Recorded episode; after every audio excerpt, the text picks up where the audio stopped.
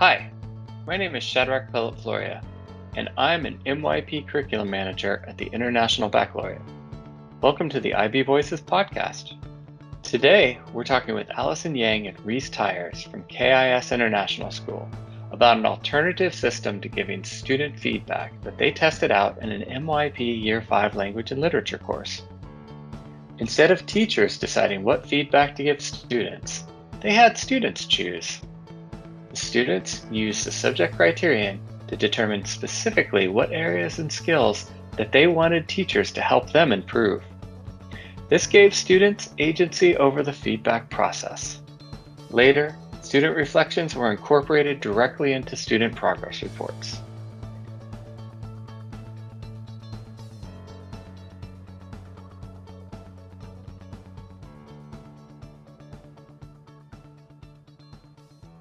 I'm Allison. I'm the MYP Curriculum Coordinator at KIS International School, Bangkok, Thailand. Our school is an independent and private international school. We cater for age 3 to 19.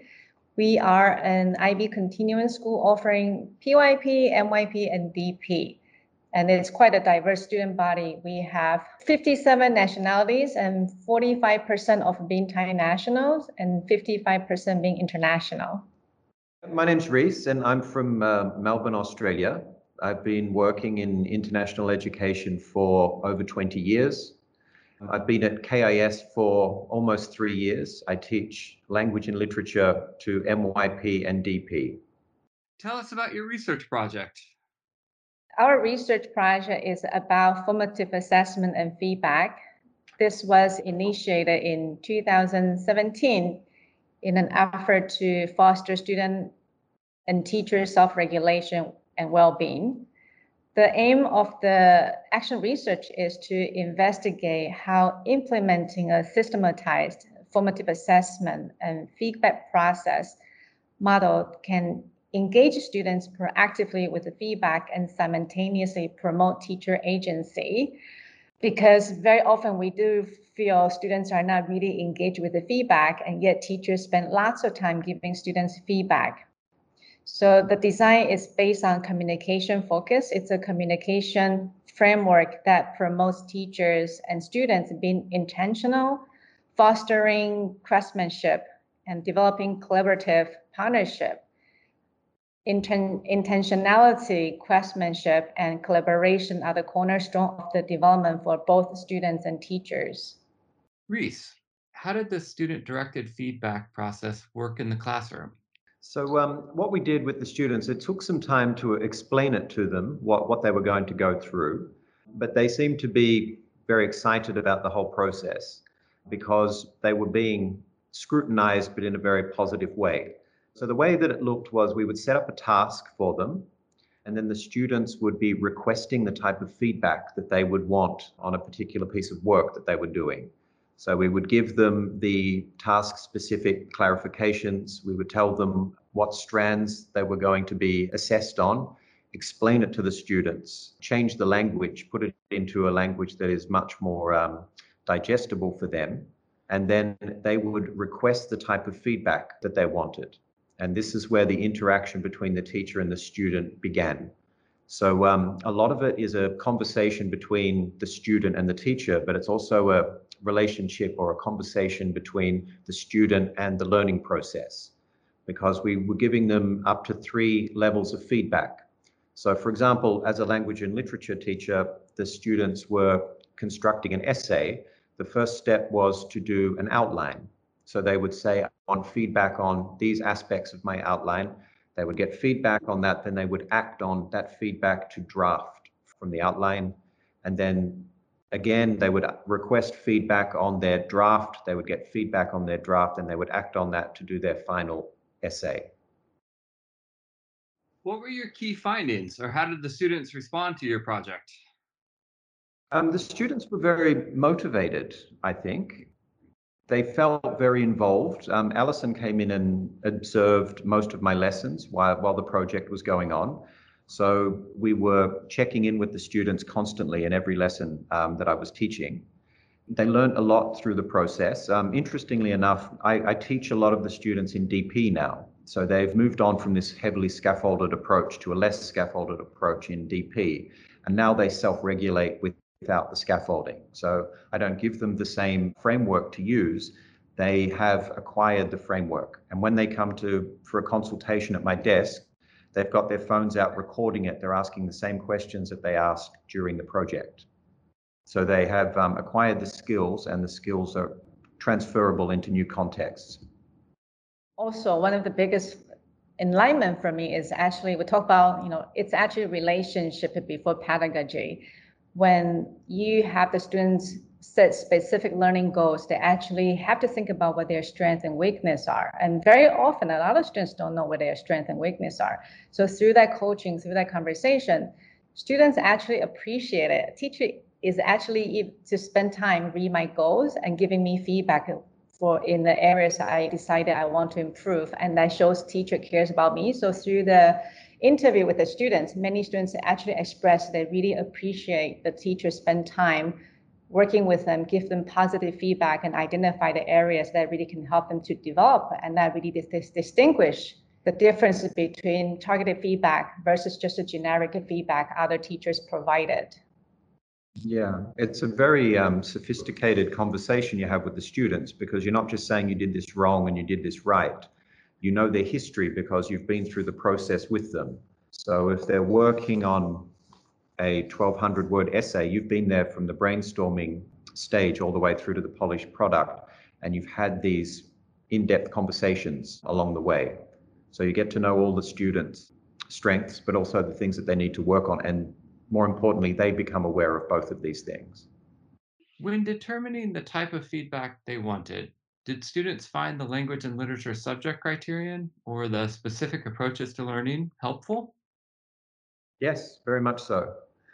I actually have a graphic at the top of the document for the students. So before they even write their first request for feedback, because the students construct their own request for feedback, they're reminded of what the ATLs are and how they can possibly use them. So we model it for them, but then we go through and talk about, well, how would research relate to this particular skill? What sort of communication are you going to be using? How are you going to phrase this, etc. In uh, to adding to this, I think one of the key point is how do you make the assessment information visible to students to develop their assessment capability. So making the ATLs you are explicit teaching throughout the unit visible to students. We also create assessment roadmap to show students how each formative assessment is linking to the summative. So in that way, we are helping kids building connections between formative leading to summative rather than only focusing on summative and then they never pay attention to the value and purpose of formative assessment. What were the motivations for your project? Well, from a coordinator perspective, at KIS, we publish progress report cards in October and March, and we call them progress report cards, which is involve teachers provide narrative comments. So very often you will see teachers are working really hard, providing feedback to students' work. And also after that feedback, immediately they have to write a comment for the report cards. So the stress level of the teachers is intense. They have to write feedback for students and also generate comments. Another difficulty is parents don't necessarily understand the feedback, and the feedback is often too late offering to students. So that's my motivation. I aim to reduce that stress level for students, parents, and our teachers. And now let Reese talk about from his teacher's perspective of why you get into the project with me. Okay, yes, one of the issues with narrative report cards is I always um, have believed that they come too late. If students are unable to react to feedback, it's fairly redundant.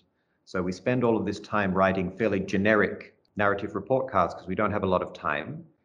And the students don't read them, the parents very rarely read them, and they look nice on paper, but they're not necessarily acted upon.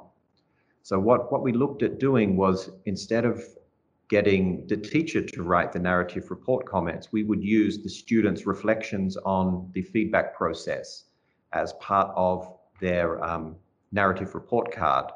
So then it's written in the student voice. The parents are able to also read work written by their own child, and it gives you a greater insight into whether the student has actually understood the content or not because they are very honest because they're based on the feedback they've got through the cycle. I think the school burnout is a real thing. Teacher burnout is a real thing. And very often, you know, we spend so much time trying to do things that stress them out, and then that actually decreases the self-efficacy. Instead, in a school, we should not be in that situation. The teacher need to feel motivated and spend that time rather than writing the comments people won't engage. Then we need to spend that time think about how can I design better assessment? How can I get kids interact with this feedback so we can have a real genuine conversation that really promotes learning? I think that's the biggest motivation behind uh, this project. What were some key recommendations that you came up with? One of the first ones was about the narrative report cards, because traditionally in schools, uh, they write narrative report cards without really questioning them. But by adding student commentaries and showing the other teachers that this could be done, it didn't really take a lot to get all of the teachers on board with this. The feedback process itself is difficult to get started. It can be quite complex, but most of the teachers are on board with it now. So that was one. Another idea that we looked at was the importance of modeling for the students. So not only modeling the assessment outcomes that they're going to achieve in terms of the assessment item, but in terms of the process itself. How can you write good comments for your teacher? If you're asking, if you're requesting for feedback, how can you construct these sentences? So we used a lot of scaffolding with the ESL students, for example, but we also showed them examples of previous students who had been successful. So they were able to see the process. And through the observation of Reese class and also looking at the qualitative and quantitative students' work, one really big walkaway is by providing clarity of the criteria and the task and actually using the work samples. Students their anxiety actually reduced significantly because they have an idea what this looked like and they know what's the difference between the work of different levels. So they really appreciate being able to actually say, I'm going to achieve level seven and eight, and this is the things I need to work on. I am going to work on towards the five and six. This is where I can do, and I'm going to work towards that direction. So I thought that was really beneficial to promote motivation and encourage students to develop you know, what they want to continue to be better as a next step. In 2017, when we launched this, we were kind of apprehensive. We're not so sure about parents would like the idea ditching narrative report cards completely or not. So we do slowly. We do at the beginning, we say for teachers who are in the pilot program, they will put something along these lines. Your child's feedback has been provided in their learning portfolio. Please have a look at their learning portfolios parents at first they kind of say, well, okay, that's different, but nobody make any objection. And then we did a second year piloting the program again. We have more teachers. Basically, 80% of the report cards are read like, in order to find out your child's progress, please refer to their learning portfolio. And nobody say anything. This year, it's a whole school approach. We have everybody, every teacher just including their course overview in the report. Then the teachers uh, include students' reflection as a second part of the report, finally directed them to see their learning portfolio. And we are very nervous about parents are going to be very upset about like there's no comments anymore. Surprisingly, no parents make any comment, no sound, and they actually said, wow, that's a lot of work that the school has getting students to do. They were actually very appreciative looking at the portfolios, looking at the learning artifacts. That was a very powerful moment to me, you know, did they actually read the report cards before or did they really understand the language before? So why do we spend so much time wasting time writing comments in the past and feeling so stressed? So for me, I thought that was a really successful moment. Like nobody says anything, they actually see the deep under the iceberg, the learning journey of their kid.